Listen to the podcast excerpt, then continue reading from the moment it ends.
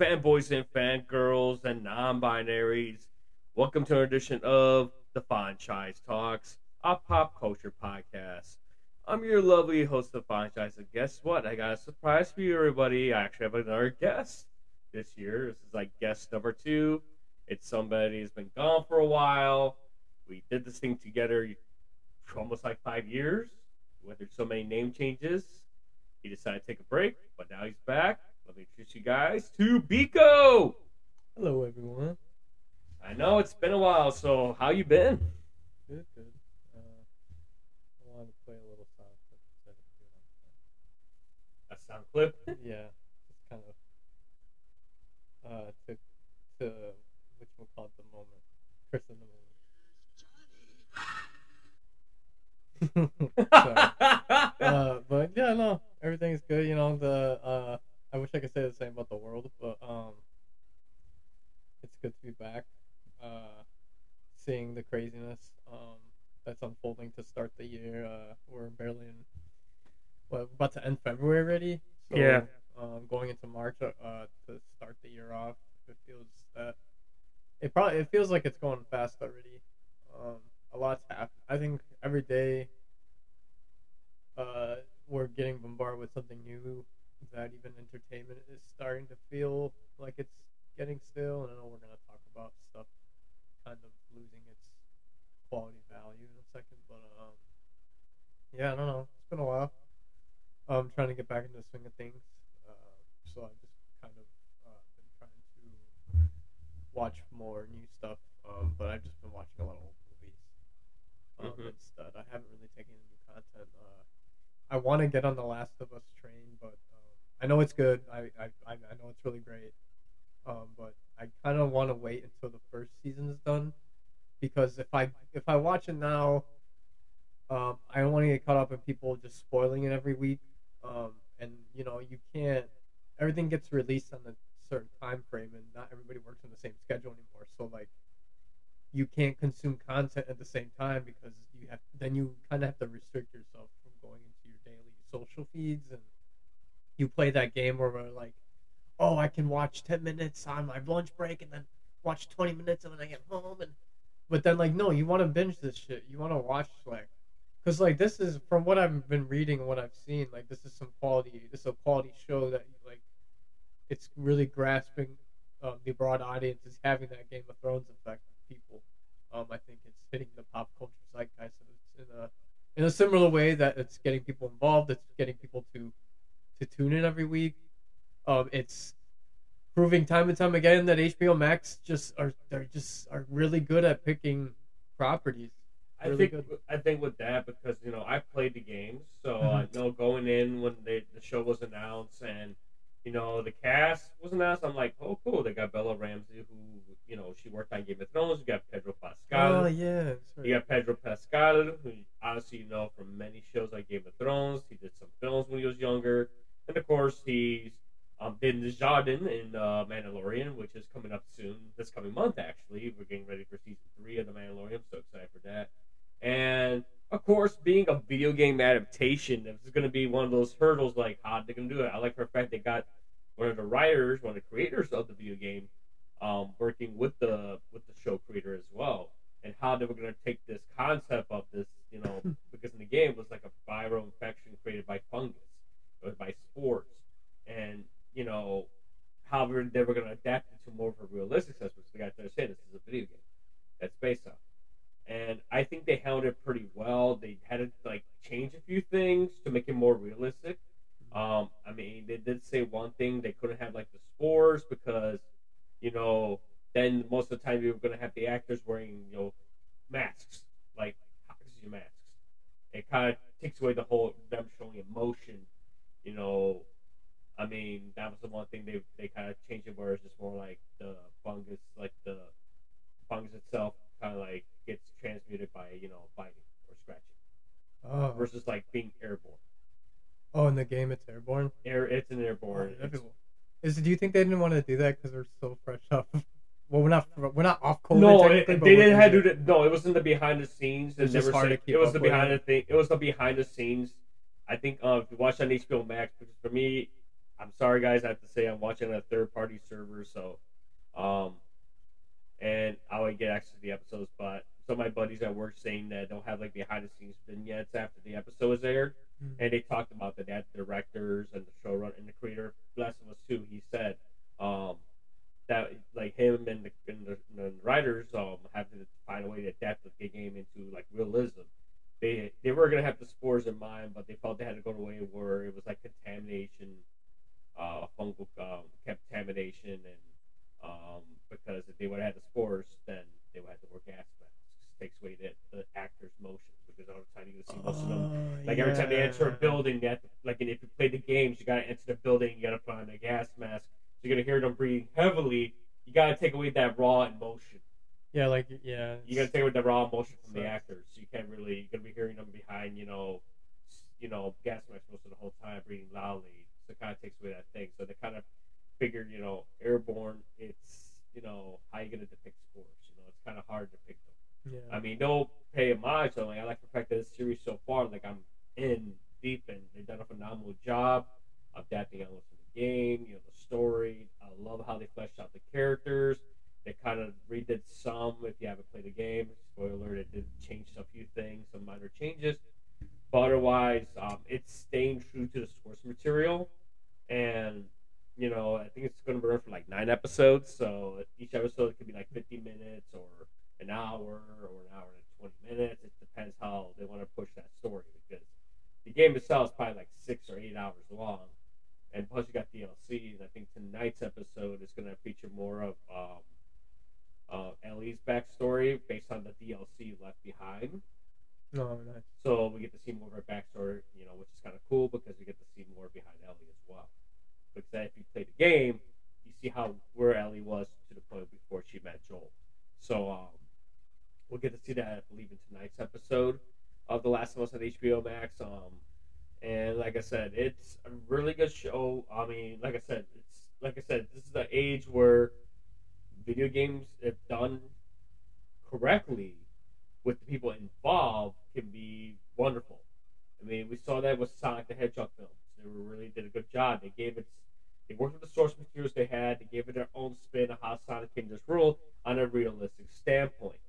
Hmm. That's the whole thing to make these things. They got to see how can we make this work in a realistic world. That goes back to how Marvel movies. How can you make these people like? They will have these high expectations for these comic book films, like but at the same time, you gotta understand when you're writing and you're drawing in a medium, you can do whatever you want. You can go beyond the law of physics. Taking that concept and try to put it in a realistic standpoint, it's gonna be kind of hard Yeah. because then you have to explain it, Yep. and you gotta understand those comics were wrote, written in the '60s. They were written in the '60s, early '70s. You gotta think, you gotta find a way those movies kind of adapt to now. And then, of course, we have the Mario Brothers movie, which honestly, I know you're not a big guy on trailers, but I know they finally played that um, Super Bowl spot. um, that has showed the song. If you're not familiar with people that grew up on the Super Mario Bros. Super Show, that's where the theme song is from. Um, um, and I like the marketing they did with it because I think I talked about it in the previous episode of like a week ago. Um, I don't know if I did, but yeah, if you call that number that's on the thing or go on the website, you can get you you actually get a voicemail. It's um Charlie Day's Luigi. Um, I kind of played it for you, Biko, when we were watching the Super Bowl a few weeks back, um, a week or so ago. Uh, what'd you think of the like Illumination Nintendo's kind of marketing for this film, besides the trailer and you know doing this? Well, as far as the trailer goes, I, I mean, they're trying to win people over. I don't, I don't have high hopes for the movie. It's probably not for me. It's gonna be very kiddie, right? But uh, I don't know. Like, I don't get. I, I can't. I can't get sold on um, Chris Pratt as Mario, and it's hard to see him play the character and his voice coming out of it. But um, I think it, the trailer using the original callback for that is interesting. Um, I like that they did that, but uh, eh, I mean, it goes with like, it's not, it's it's not unheard of. uh, Like, I'm not surprised they did that, but I'm not. I, I don't have high hopes for the movie being good.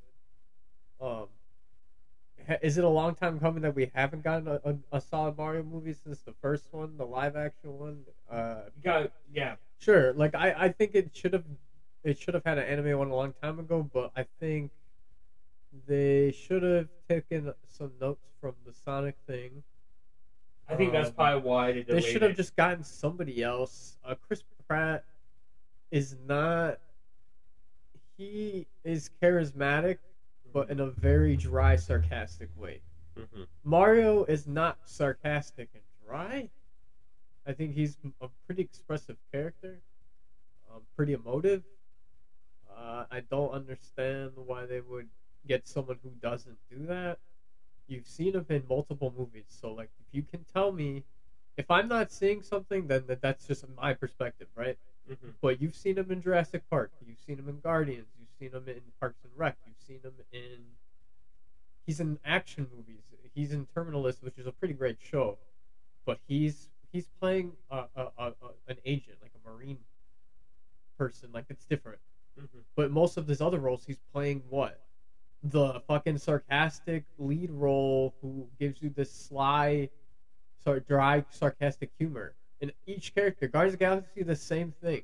He has to be a leader at the same time, but he's still giving that dry, witty, sly humor at the end of the day that comes off the like quick off the hip, but like he's so charming and oh, he's so charming and nice that you can't. He's like, oh, you can't hate to, you can't hate but like him because he's so adorable. Like he plays that shit. Mario Mhm. isn't that. You know, like so it's just it's weird to see him that. Getting Charlie Day to play Luigi, sure, Charlie Day can give you that. He's a comedic actor. Like even in Parks and Rec, fucking Chris Pratt wasn't really like like he was the dumb guy. He gave you the dumb guy that was the dumb lovable guy. He gave you that. In the most of his movies, he's the dumb leader guy, the dumb lovable leader guy. But he's not dumb. He's just slightly a. He's just charismatic enough that you can't hate but love him. Mhm. And then Jurassic Park, what is he doing? I don't fucking know. A dude who just knows how to tame dinosaurs guess Raptors. I guess raptors. yeah, pretty much. Yeah, and he's creates comedic tension with fucking Bryce Dallas Howard's character the whole movie, like, and it's for the same movies. Like, call it what it was, but at least the original three were fucking interesting. They give mm-hmm. you three different things. Yeah. This is like, oh, we're escaping to another island because this one's infested with dinosaurs. We better. Oh, great! We moved the dinosaurs to this island, and they're doing the same shit.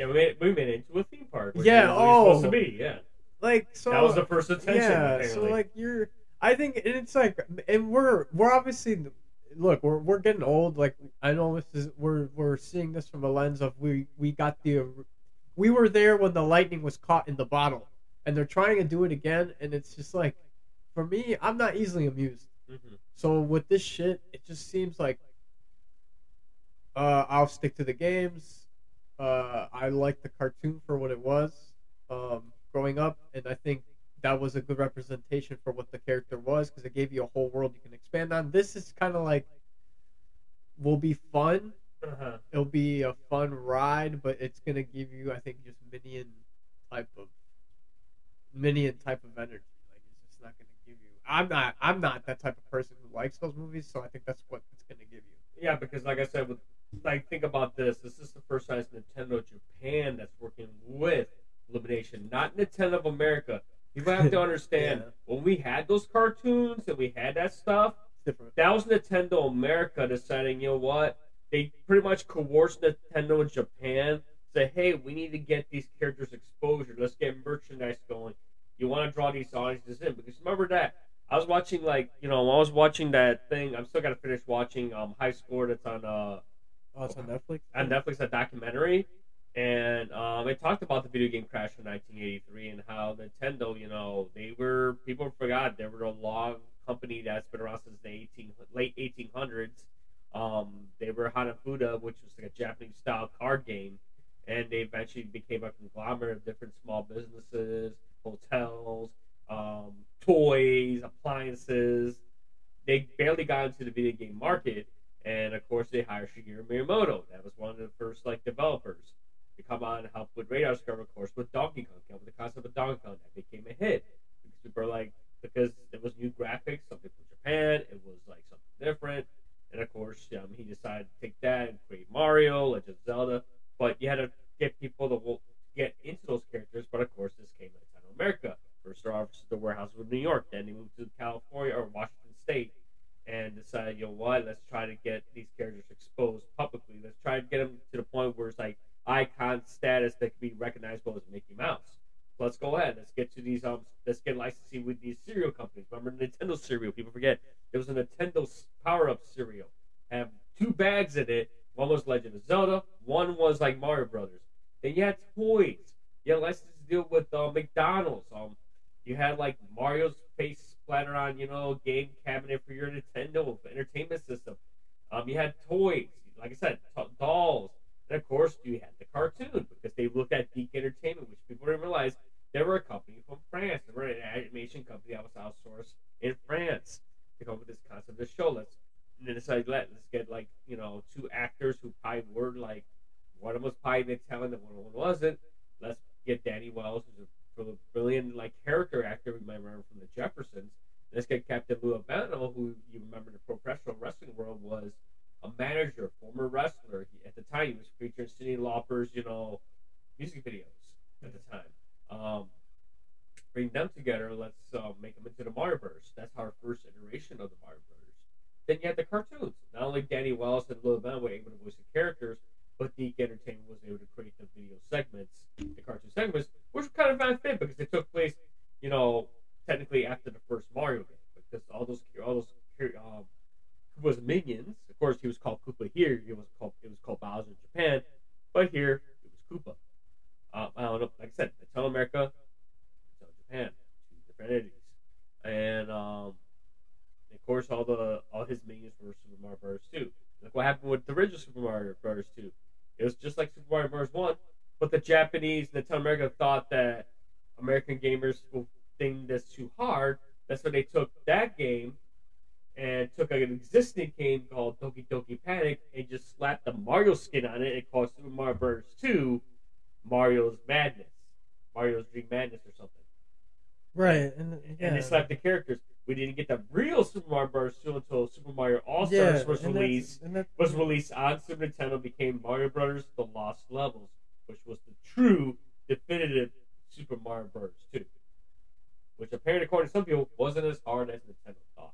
no, right, but like, And then you, like I said, then you had, you know, I know we did the, I know do we, anything with the movie, but and then when the first movie, they said, oh, let's go to live action. We already did a commentary track for the Mario Bros. movie a couple years ago. Guys, you want to listen to that, make sure you get a copy of Super Mario Bros. the movie. There's our commentary track. We talked about the production. Give you the summary of it. It was a production nightmare. So many writer changes, so many director changes. Um, they had many actors in line for the title characters. Eventually, it was settled on Bob Hoskins, John Leguizamo, Dennis Hopper. I forget the girl's name who played Daisy. But the directing team was people who directed Max Headroom. And they were known for doing commercials, uh, music videos. And it was a production nightmare. The- Those directors were always fighting. To the point, John Leguizamo and Bob Hoskins, they were so fed up with the production, the delays, and they just went to a set drunk to the point Bob Hoskins ended up getting hurt. And most of the time, they had they had to paint his cast to match his skin in most of the scenes. But it became a cult classic years on.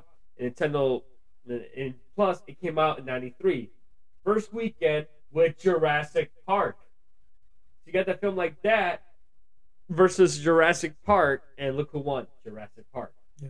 Nintendo saw it as a big, major video game flop, and Nintendo was like, "Yo, what? We're not gonna." They told Japan decided to intervene, and say, "Yo, what? We're done. We're not doing any more licensing deals. No more. That's it. Goodbye McDonald's deal. Goodbye cartoons. That's it." Nintendo's like, "We're pulling our IPs. The only time you get to see any Nintendo characters within their IP was Nintendo Power Magazine. That was it. No more Nintendo cartoons. That was it."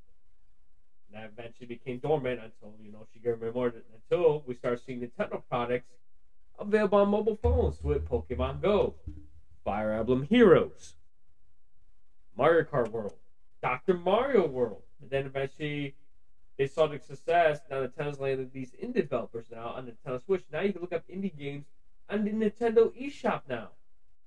Nintendo was all about protecting their IP. And also, they're allowing you know all these independent gamers to have their products available on the shop because they see a talent people because they were inspired by Shigeru Miyamoto. And now they're telling you what Pokemon Go has become popular, Mario's becoming popular again. Let's do a movie. This is what Shigeru Miyamoto did, but this time, let's get heavily involved with the production. Let Sega Japan handle thing. That's where they got Shigeru Miyamoto to have interviews, pitch meetings with different animation studios. But of course, Illumination became the winner. Yeah, and, like, And have it blew to away sell rich. And they, to the point that they were promoting it at the Nintendo Direct. And Mhm. they themselves, Shigeru Miyamoto, denounced the cast. And he was surprisingly announced again.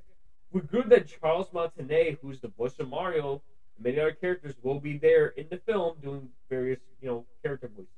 That's because they have to sell a movie. Yeah. So it's like it's gonna be interesting to see how it is. I'm excited for it because, like I said, Nintendo NES was my first game console. So, like I said, it was my first game console, and you know I'm excited for the movie. It comes out April seventh. Um, like I said, we'll see how it goes because it was originally supposed to come out last year, but got pushed back to this year. So, I know we went on a tangent about Mario Brothers, but um, yeah. So I know you are got mixed feelings on it. Yeah, I think it's gonna suck. But most of these, I don't know. I, I most of these, most of these anime animation movies do.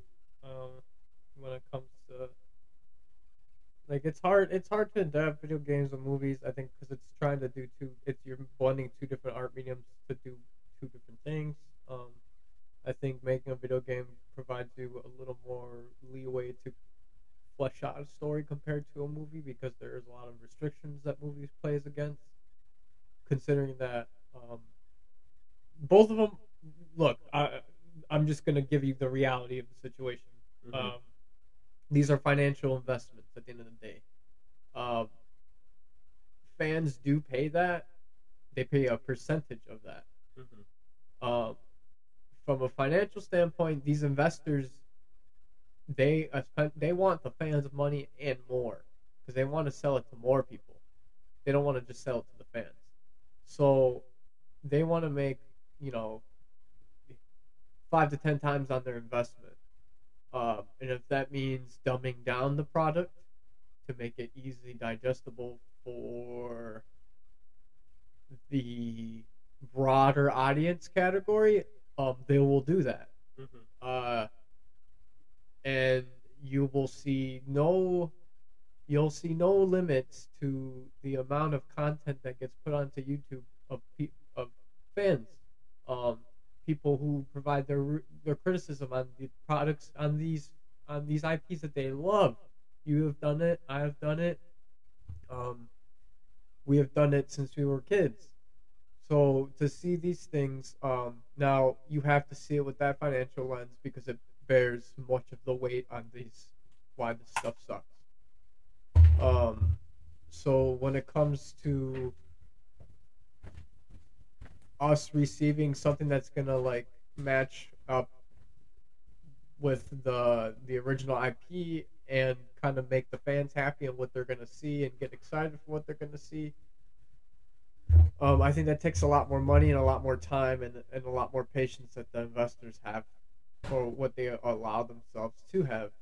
Uh, and that's unfortunate because then we get, uh, and I'm going to say it again, then we get stuff like Chris Pratt being casted as Mario and not, uh, you know the guy's name by the top of your head. Uh, the, the original guy who plays Mario's voice that we all know and love, or who have grown to love, to uh, identify as Mario from the the sound to the characterization of the of Mario itself. Mhm. So it's like, unfortunately, um, and as as the economy that they tell us is fucked, they it's it's unfortunate with uh, the streaming. The the downside of the streaming era is that we are so spoiled for content now that it's a bad investment to make Yeah, a movie now. see, It's like- bad. It's like just not a good investment. Yeah, see what's going on with HBO Discovery right now. They're trying to save money by I'm sorry, guys, ending shows that you can tell had really good following because But- they're looking what's actually financially stable, and also content wise, they said they they're going to stop. That's know, why they'll that's- fund you a 90 Day Fiance before they'll give you another season of Westworld. Yeah, so now they're getting rid of. Like, I've been noticing now if you go on Hulu, like truth. now you get Fresh Prince. That used to be on HBO Max. Now it's on Hulu. Now it's on Hulu. Family yeah. Matters is on Hulu. Wow, so they are losing their license to a lot of programs because they're trying to, you know, either sell licenses to get that extra money, or you feel that maybe people are not into nostalgia anymore. They thought look at Looney Tunes. They're Not everyone, yeah. Yeah, because they got to. People grow up, man. It's what it is. They forget that we're growing old. We're old now. Yeah, not everyone reaches for that. You gotta you gotta get somebody because now, you know, we're like we're in our thirties and you know it's like you know, I understand you want to cater to our audience, but at the same time you gotta look at the new generation. You gotta look at two thousands, that generation now. They're in their twenties. They're in their twenties right now. You want to cater to that audience. You want to see what grabs them because now they're gonna have the fortune of growing up in the technology that I us ourselves had to adapt because we grew. I grew up in the late '80s the '90s. I'm more familiar with Biko because we both grew up in the '90s. Yeah, and with the limited different. technology we had back then, the struggle we had to, because I had this conversation Yeah, with Boss Bradley a few weeks ago. We were talking about the struggling, you know, what to get the hottest video game because we didn't have the internet to give us reviews. Yeah. Um, we You had to get the magazines. you had I to get the magazine to find out what's good or not. You had to like get the latest toy or get the latest thing. You know, we were looked down upon. It's funny how now years later, now geek the geek fandom is now accepted. Yeah, everybody. Um, everybody. Uh, I think um, it's interesting that a lot of people I've known, or if you walk in, it has a console of some sort, and they sometimes they just have it because it's an entertainment thing. It's Yeah. like, oh, I use it because I can stream all my shit on here, or, and I like playing Sims. Like, People do like a casual, like yeah, it's like it's even gotten to the point that like, oh, it's like I like playing fucking Sims to wind down, and then here I'll throw you another uh, fucking thing. Mhm. House of Cards. I don't remember that there was an episode. Uh, Kevin Spacey's character. I know he's lauded for his, uh, you know, his fucking bullshit Yeah. stuff he did, but like, uh, Mhm. he had multiple scenes when he's playing Call of Duty. That was his way of winding down. Was playing Call of Duty. He fucking loved. It. And there's like I think he was talking in a scene because I think one of his guys comes in, the so the security guy, and he talks like, "Why do you play games, sir?" And he because he asked him, "Do you play games?" And he talks on why he like why he thinks games are important and what it teaches you and all this stuff. Mhm. And he ties it back to like primal urges and all this fucking bullshit. But like it's a really good monologue scene. But like yeah, it's it's it goes yeah, to because that. if you see, like a lot of psychologists pretty said that gaming, and even said a lot of psychological studies were studied that video games do not curb violent behavior. No, it's good. it's mostly seen more of an outlet for people to lay lead off steam, but at the same time, gives you escape from the stresses of real life. It gives Yeah. you kind of like that break. To the point, you got people into Minecraft. Like Minecraft was a thing back in early, like early 2000s. Now it's a thing again because you got to think about pandemic. We had pandemic. Now it's been three years since 2020. That's weird how long it has been. And what people do when they couldn't work. People that like me, I had to work in a warehouse. I was constantly working. I needed video games to keep myself stressed. But I was working in a warehouse. But talk about people that were in the office, people that were in like, you know, teachers had to adapt, and everybody else. Those people that were working were more like warehouse workers, service line people, like basically people at the front lines What do they call in the medical Essential? field. Yeah. Essential. But the people essentials and like everybody else, what they were gonna do. That's why video games were like the escape during that time. That's why video game sales went up. Yeah. And people were getting into PC games. People were going to PC game because they're trying to find a way. There's Because yeah, lot they of were working great from stuff. home, but at the same time, they needed some way to escape. I think now with the streaming culture, it's like people. That's what I'm seeing. Like now, like Netflix and stuff. You go on Netflix they're getting a lot of international content now because they have to adapt to the time. You can't bring on the same nostalgic bullshit now. You gotta bring shows from other countries to give them, you know, some spotlight. Yeah. And that's why I'm seeing a lot of Korean or Japanese shows on Netflix. Hulu's following that route as well. Um, Peacock, I saw anime on Peacock. It's showing like anime is becoming more now. Now it's becoming part of the mainstream. Now you can find that anywhere now. It's like easier to access than it was back then. But you know, the same thing we were talking before we started recording. We talked about how you know I haven't seen Ant-Man and the Wasp: Quantumania. I'm still debating if I'm gonna go to the theaters to see it or wait till it goes on Disney Plus. Not because I don't like the characters And yeah, I'm following the critics preview. I know I talked to my our mutual friend Armando. Uh, he said he and his girlfriend went to go see. He and, his, and our friend Amanda went to go see it, and they said they were fine with it. And then, of course, our friend Amanda has never seen the previous two movies and she enjoyed it. Hmm. But I think it's just the people that were not used to how Ant Man was was the previous movies. He was humorous. It was Paul Rudd, dude. That guy don't age, and you know he, he brings that comedic thing to the Marvel universe, and people were not used to it. But at the same time, it's like I think it was also the pressure because now you're bringing in a new phase of the MCU, and of course you're you're the starting point. Yeah. I think it was just that pressure of the writers and the director to try to find a way to just going to connect on what the next phase is going to be about, which of course is Kang the Conqueror, the introduction of Kang the Conqueror, also known as the variant of if you've seen if you've seen Loki season one. And yeah, it's getting bashed by critics, but of course it's also getting bashed by comic book purists or people who are not familiar with Ant Man. It's usually that the unfamiliarity. I think that's what it is. It's like people want to go to theaters, it's always based on who's in it. That's what it is. Like that's how I see my perception is who's in it. Mm. That's it. That's how they see it as. They don't read the backstory, they don't read the history of it. You know, but then you get the purists. But you understand, it's these. These But the movie should do that. That's why it's like getting it's getting told in that medium in the first place. Like you're gonna have to like provide that for people who, and and you have yeah you have to provide that for the person who's gonna go with their kid because if their kid's into it but you're not but you know your kid likes it then you're gonna take them. But That's like, what people don't understand. They got to cater to Yeah, the family. it Not can't be perfect. you got to understand. Parents don't want to get their kids into this as much as you guys are into it, but at the same time, you got to understand they got to cater to the family as well. I mean they're paying for it and they don't want Yeah. to be bored too. That's You why. got to you got to keep that child's attention because remember, kids have a very short attention span. Nope, and you guys know too. It's probably worse now.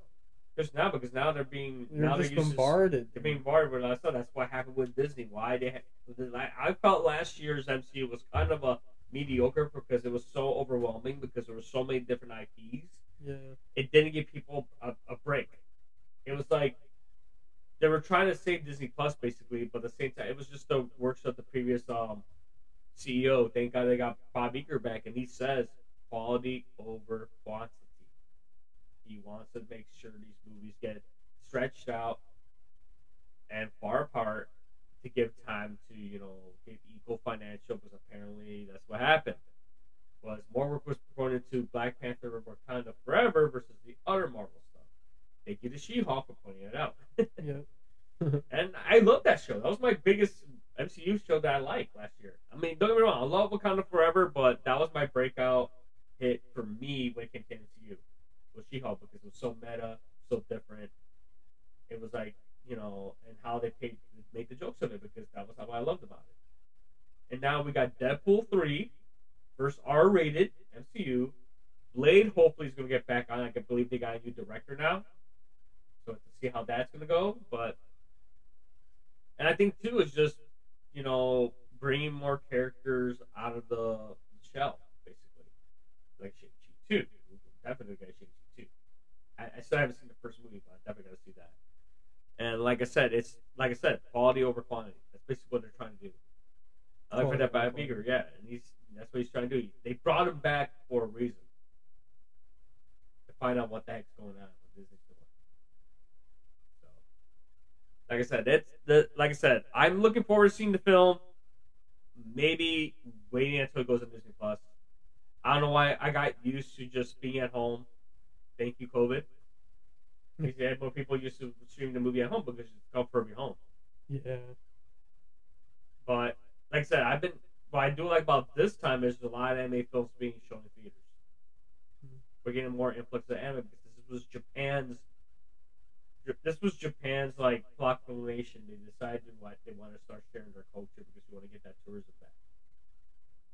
But people forget that Japanese, like the Japanese culture, is still kind of like closed mindedness. I mean, they're the only time they were accepting foreigners was more like on the business side.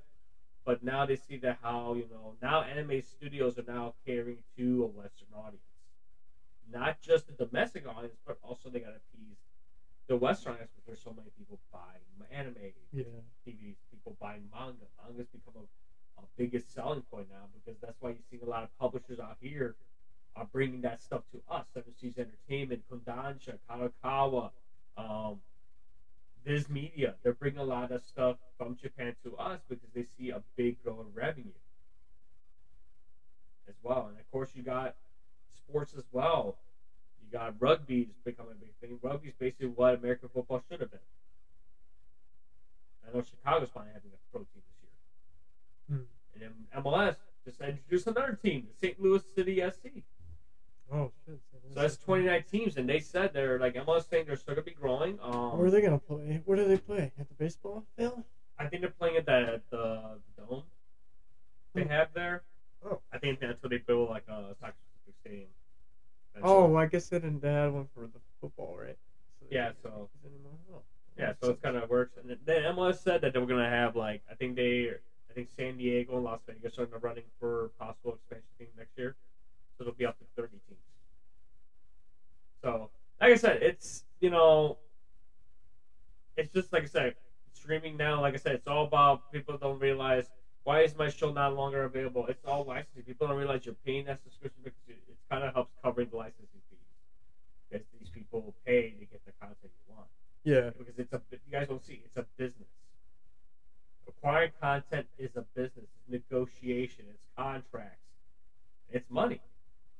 You know, like with Netflix cracking down password sharing. Yeah, they're testing it right now internationally before it gets rolled out here.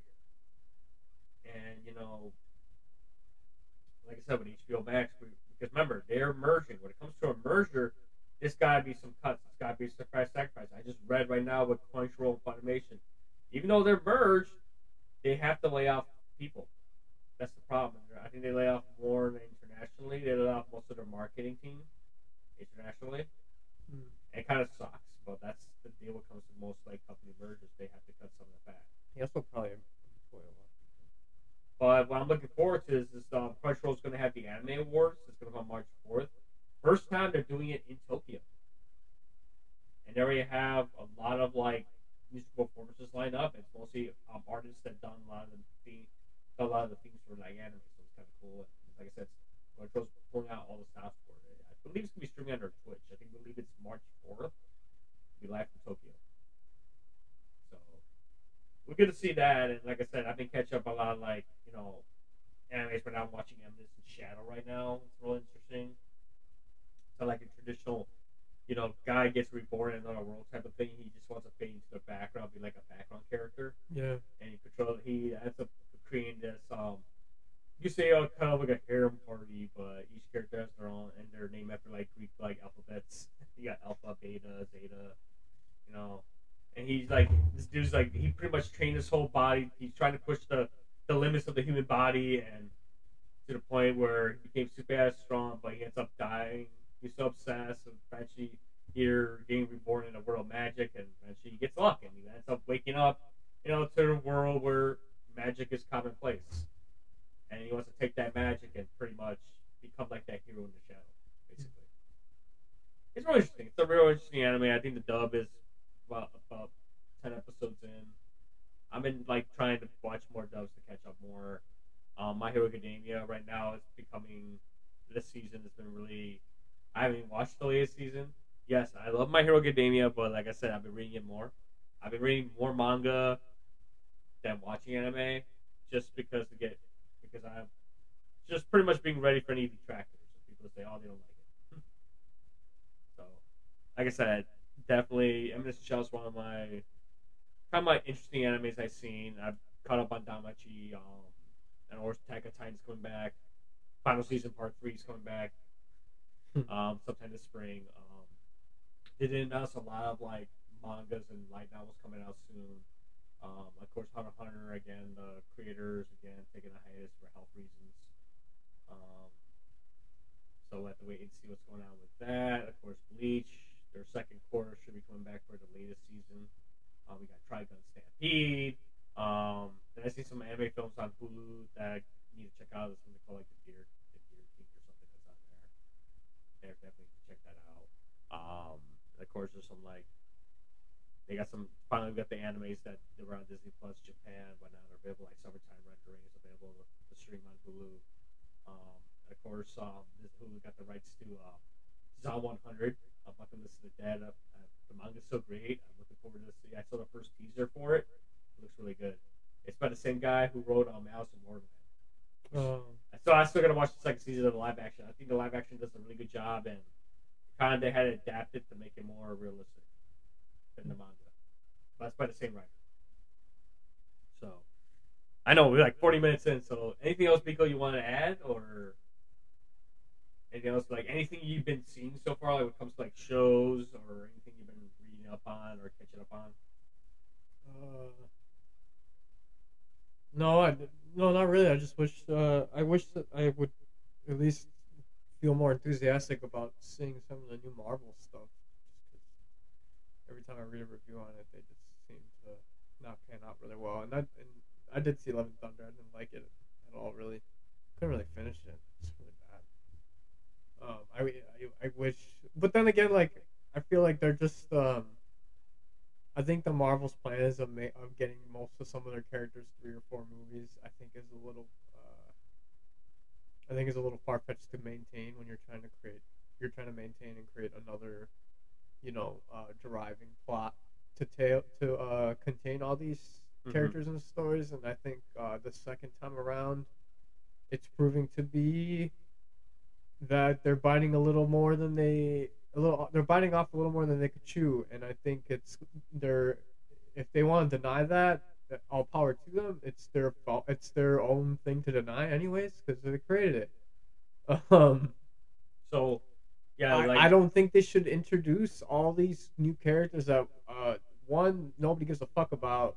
Two you have to really get people to give a fuck about them and and I th- it seems like they forgot how to do that. And three um if you want to bring new characters in you're gonna have to kill some of the old people off. It's just So- not because then you're gonna keep getting people to still ask, "Hey, so are you guys gonna bring back Chris Evans? Hey, are you gonna bring back Robert Downey at least to make a cameo in the multiverse? Hey, are you gonna bring back Tobey Maguire again? Hey, are you gonna bring like you're gonna constantly do you're this, probably gonna kind of get that, yeah. and you deserve it because you keep giving us the same bullshit. Well, I did- okay. it's not good. And then I like how I saw James Gunn just like months, weeks back. Yeah. Um, his like announcement when it comes to the DCU. yeah, good luck with DC too. Like, But I like how he's pretty much changing everything, and now what he's doing is what they should have done a long time ago. Is apparently the way the plan is is to make any like format like animation plus live action kind of be in the same universe yeah, type of thing, which I do like for fact.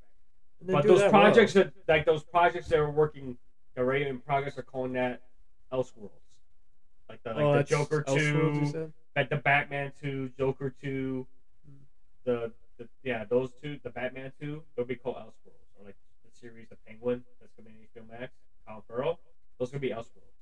Hmm. And then of course the Flash, well James Gunn said the Flash movie, which the one thing that's getting me to see it is because we get to see Michael Keaton as Batman. Oh yeah, that's right. and you get to see Ben Affleck, you know, his last time as um, as Batman. We get to see, you know, what Supergirl what could have been. Um, that's supposed to be a, a resetting point for the DCU. Um, and what James Gunn said was basically with him, Peter Safran, they have this plan for like an eight to ten year plan, but they want to, you know, they're gonna do it in phases. First one's called Gods and Monsters. That's part one. That's the first phase. Yeah, part one, Gods and Monsters. So you're gonna see Superman Legacy. You're gonna see um, Brave and the Bold, which is Batman, but it's gonna be Batman and Damian Wayne.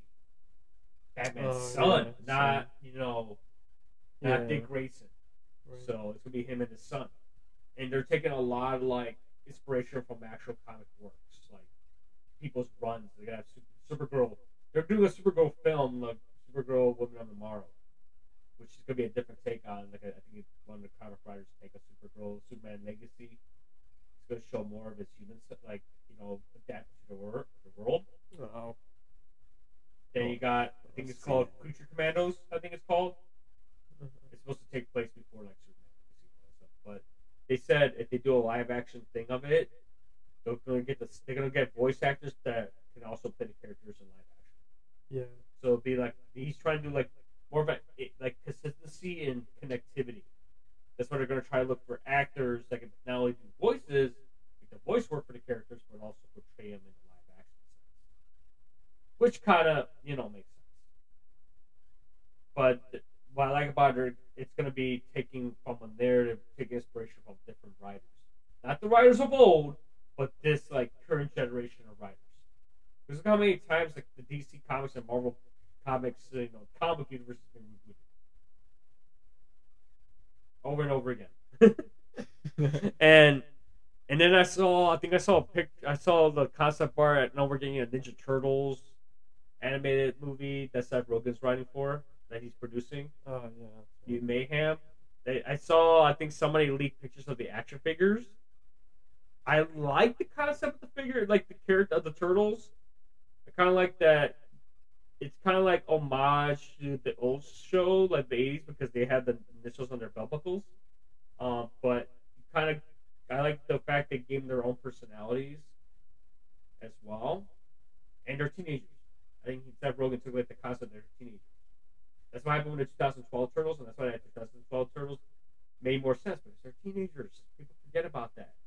They Yeah. thought, oh, they're ninjas or turtles, but they forgot they're teenage mutants. They're like supposed to be like 15, and they're still that coming of age type of characters. But look, he's gonna be with a Rocksteady in it. He's gonna have Leatherhead in it. So it's kind of it'll be interesting to see how it's gonna be. I I believe I don't know if it's gonna be CG or be too old, old school to the animation. We'll see. We'll have to wait and see. But I'm looking forward to it. See how that works. Yeah. I mean, it is good that they're, uh, even with the fascination of having uh, this guy do it. I don't know. It's, I don't. I don't. I look. I have a very weird impression when it comes to Hollywood and the people who work in it, and I and, where they find this, how they get these jobs and writing some of this cherished properties and stuff that have gone and lasted for a I long think- time. It's just I don't. I don't get it. Like I really don't. I, I like this is the same guy who gave you knocked up on Superbad, and he's gonna remember, he did give he did give us the boys right, but that's what I mean. Like you're you're writing like you're writing stuff like that. We're talking Ninja Turtles. It's different. Different. Like it's just you got to see it from the guys who wrote the other cartoon, and then the and the and then the comics giving you that perspective too. Like it's I get it. Like, but like you gotta. I don't know this guy's mind, but he's. I go with the track record of what he's given you, and he also gave you a movie about fucking a bunch of food, like having sex with each other. Like I don't give a fuck, dude. Like that's not. Like that's not funny to me. Like I get it. Like it's funny to some people to make it a movie and it was a success. I'm not drawing that out. Like it was funny for people, but like, dude, like if you gave me that and that, I don't have high hopes for you writing a character for, that I like, like Raphael. I just don't. I'm sorry. Like Raphael's an, a guy with an edge, who's Hmm. seen some shit. Have you seen some shit, Seth Rogen? Probably, but like, and I'm sure you grew up watching this show. I'm sure you have. I'm not, I will not take that away from you either. You got the job, so they saw something in you, but you also have that credibility because you gave us fucking The Boys and, and Super Bad and Knocked Up and and uh, that uh, all the other fucking countless movies he's done with Judd Apatow. He was in Freak Geeks. Like I've seen The this guy's work, so I'm yeah. not like that's the thing. It's I'm not I'm not even like I've seen his stuff and I like his stuff, but it's like you're talking about Ninja Turtles. You're not like you know if you gave me if he was writing like a like a National Lampoon movie or so, or if he was going to redo Porky's or some shit, I would be like, yeah, that's the perfect dude for it. I know what happened. Yeah, but we're like Ninja Turtles, dude. Get like get somebody else. I don't know, but like, hey, if it's good and it's gonna help sell sell like the show and keep keep the IP going, so be it. So we get more video games. I'm all for it. Um, because I that's where I enjoyed the Turtles from I like- nowadays I like- is from the video game yeah, I like the fact that they have side like, of things. They got the, yeah, I, I got Shredder's Revenge on the PS Yeah, it's PlayStation a fun I, I game. even play it yet, but fun. and the funny thing is, is like people are saying you gotta play because, it, and I find out, like I said, it's the first time like the original voices of the Turtles cartoon actually got to do the voice work for the game. Yeah, I mean it's a fun game. It goes fast. Like it's it gets uh, gives you elements of like Super Mario Three at points too, of like how the map is laid out and the things you can do. Um, but it's still very much you know you're button mashing. And hopefully, I'm still waiting for that. And also too, I'm, I'm waiting for that Scott Pilgrim anime. Hopefully, Mm. it's supposed to be on Netflix, but they haven't. Netflix is the same thing about it.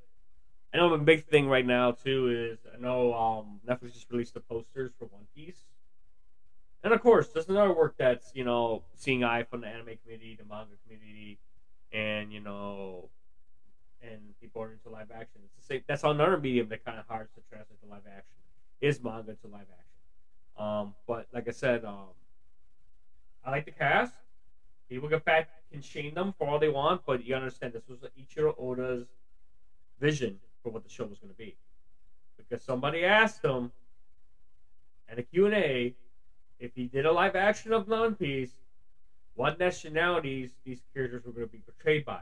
And he gave that detailed list. A diverse list of, char- of the character names and the country of origins that were going to be from. And the only person that he said was going to be from Japan was Roronoa Zoro.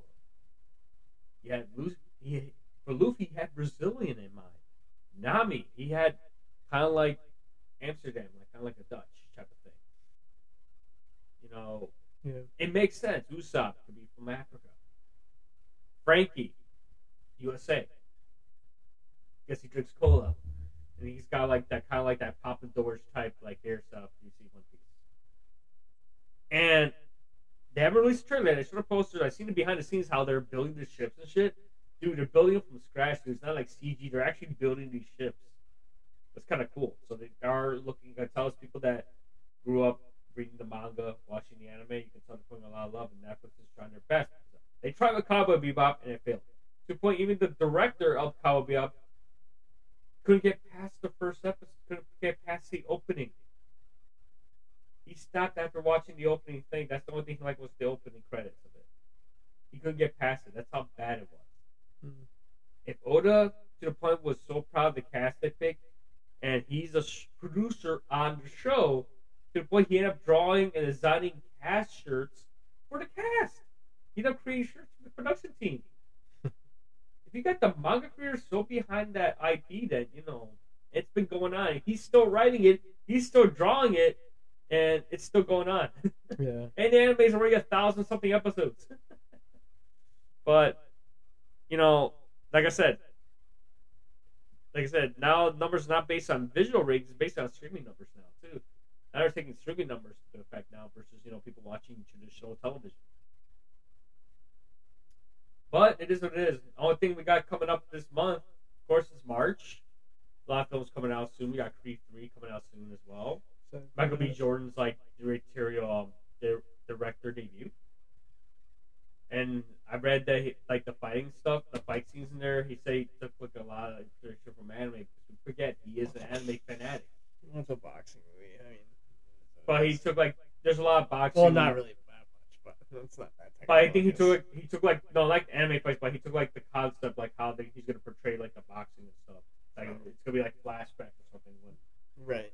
but they had that dramatic tone when the fight when the characters in the fight because people Michael B. Jordan he said he went in public I am an anime fan dude there's like and he said that he took some inspiration from like boxing animes or mangas how they portrayed like the fights and stuff just to give it more like story not just all they're boxing movie. but to give the story behind it and this is their this is his directorial uh, debut so taking over for Sly Stallone so it's gonna be like you know something different. Yeah. Uh, Yeah, I mean he has to. Sly's too old, dude. Like even seeing him in that show Tulsa King, you can you could definitely see the age on him now. Um, and I think it's good that they're kind of passing that torch along, then he can pass it along to the next person. Um, but you know, it's it's not. It, is always gonna be Rocky. He'll always be a different type of movie, but I think the same kind of themes are still gonna stay true. Um, I do I do enjoy those. I like the I like the first Creed. The second one was good too. Um, the third one they when I read it has a pretty predictable story, but most movies do. So I this movie is not much about that. Um, but it, is cool because they take like the, I guess like they grew up together angle, and so like, and they both took different paths, you know. And so now the guy's coming back, he's out of jail, and now they're gonna fight. This is a way of kind of taking that next step. And, Yeah, it's, it's you know, like- so it's like it's a like, it- typical story you see in a lot of movies. I have seen the anime tutor or something like this. You see like your childhood rival or someone you grew up with, eventually drifted apart. You something. become successful, and the other guy doesn't. yeah, takes a rougher eventually path. become like rivals Yeah. or something. Now it's like. It, it's, it's It's- done like that. It's a t- done. yeah, it's a tale that's been told so like I said, times. it's gonna be interesting how it plays out. Of course, you know, being in Illinois, we got C two E two coming up in end of March. So I, Pico and I are planning to be there on Sunday. First time we're going on a Sunday. Be interested to see. Um, but I'm looking forward to it. I'm trying to limit to just one convention Yeah. this year because after last year's kind of like I kind of like busted open my wallet. I'm trying to be simple and try to save as much as I can, and maybe just buy like one or two things and just to walk around, experience it, see what kind of new exhibits they got this year, new meet and greets, what they got offered. But so far, they got most of them MCU there. I think they got most of people from Smallville there too. They got, Oh, yeah, most, of the, they got most of the cast from Smallville. They're gonna be they were gonna be there last year, but they all had to pull away because they were all working on different things. But they're supposed to be there for panels and like a reunion thing. Most of the cast from Boy Meets the World's gonna be there. Um, it's gonna be interesting to see what kind of exhibits they're gonna have. Hopefully they bring back the red carpet. but I do miss it. Oh yeah. So we'll see how it goes. Like that'll be at the end of March, so March thirty first or April second. If you see me, if you go there. Just say hi. We'll be walking around the floor. just say hi. But thank you so much, Beacon, for coming back. It's gonna be a one of many Pacey guest appearances. We'll see what happens. Um, anything you want to promote or anything you want to, you know, any shows that you recommend right now to the listeners or podcasts you feel you can listen to? But like I said, I like to help other content creators. Uh,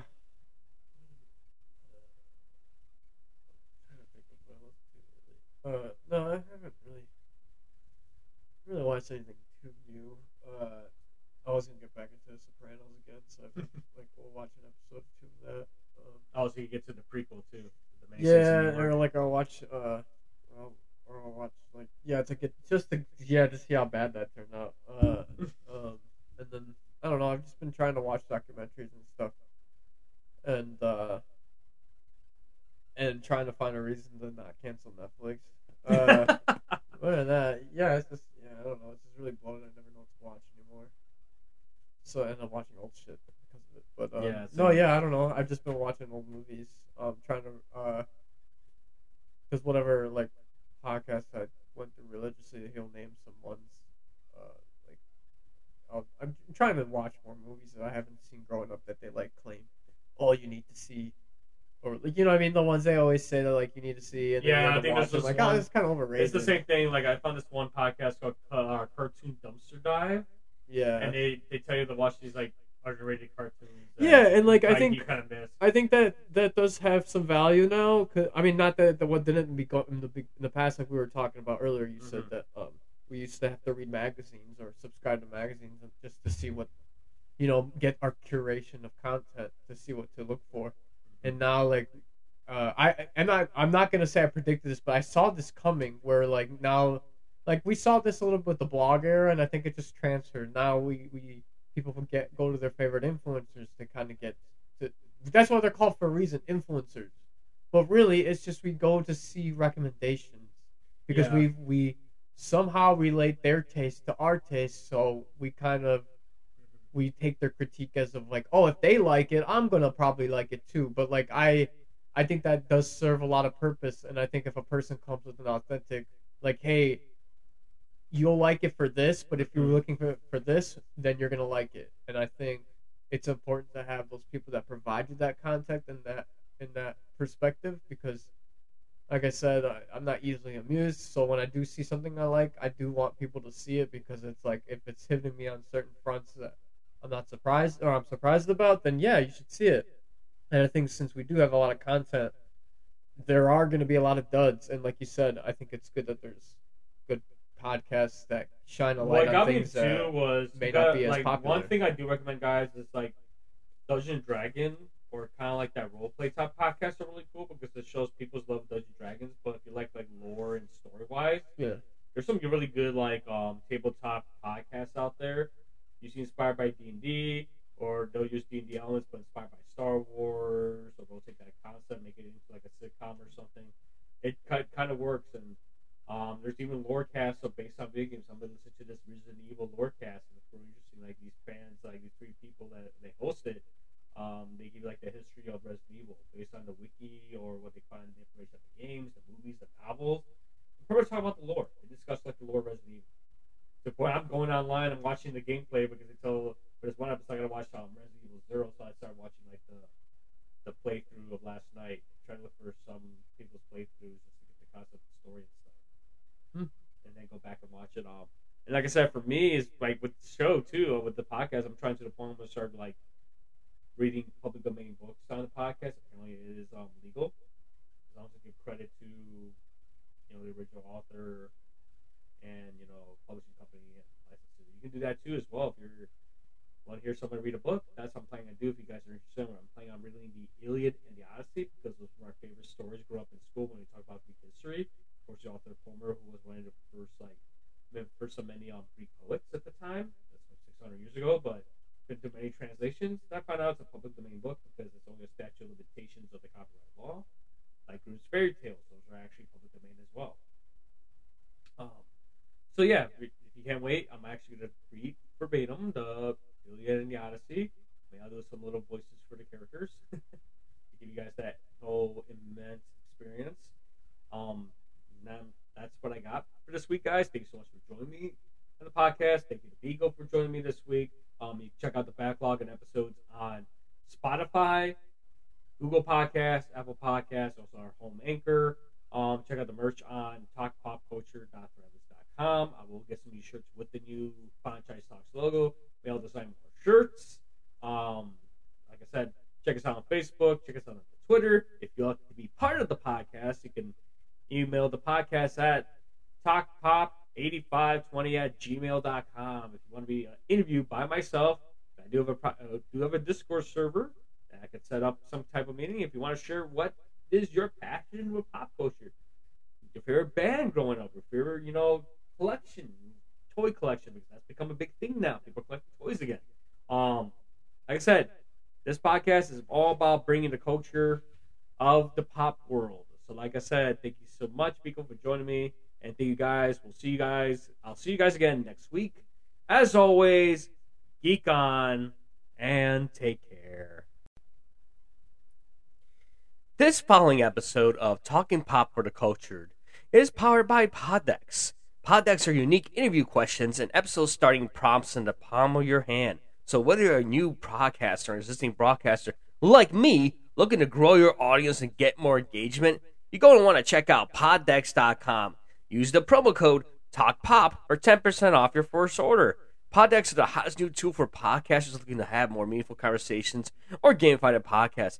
Simply show up the cards or actually use their app, ask a question, and let the content roll. Get yours today at poddecks.com. Make sure to use that promo code TALKPOP for 10% off your order. Hello, and welcome to Talking Pop for the Culture. Before we get to your regularly scheduled program, I want to let you know this podcast is also powered by ExpressVPN. You are probably wondering, what the heck is a VPN?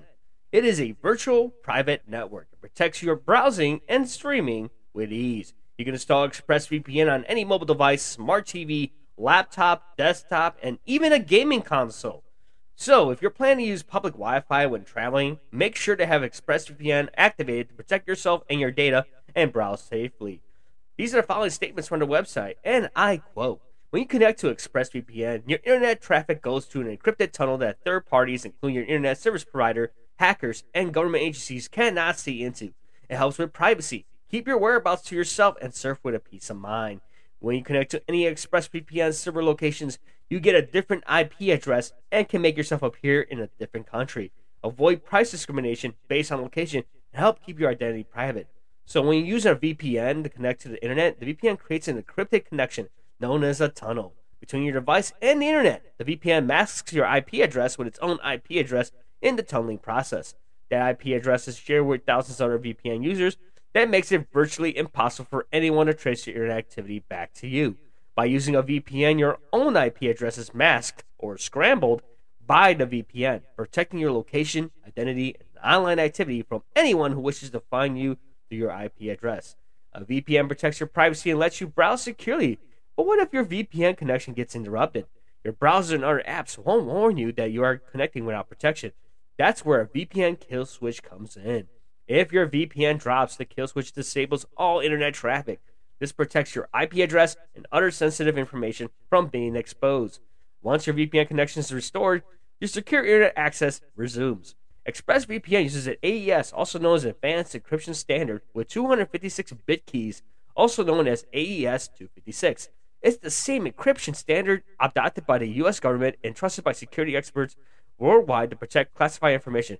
It will take a hacker hundreds of years to get your information. You can access geolocked content by using ExpressVPN by switching your location to 94 available internet servers. For me, for example, I love anime, especially Studio Ghibli films, but I have Netflix. I don't have HBO Max. I find out it's actually available on Netflix internationally. So all I have to do is I click on my ExpressVPN browser connection and switch my location to Canada. And then what I do is I refresh Netflix's browser page, I type in Spirited Away. Not only I get Spirited Away, but I also get access to the other Studio Ghibli films in the library and also many more content that's not available in my country. It's that simple. ExpressVPN offers 24 7 customer support. They also offer a 30 day money back guaranteed. No hassle, no risk. Plans start at $12.95 a month, $59.95 for six months, or the more popular $99.95 for a year with savings up to 35% off a month. They offer the best in class security and encryption, no activity logs, and no collection logs. They don't even keep track of your information. They also rated 4.7 out of 5 on Trustpilot and Apple Store. Right now, listeners of Talking Pop for the Cultured get an additional three months added for free by signing up using our link expressvpn.com slash talkpop. Once again, that's expressvpn.com slash talkpop. Link information is available in the episode description. Now, let's take you back to your regularly scheduled program.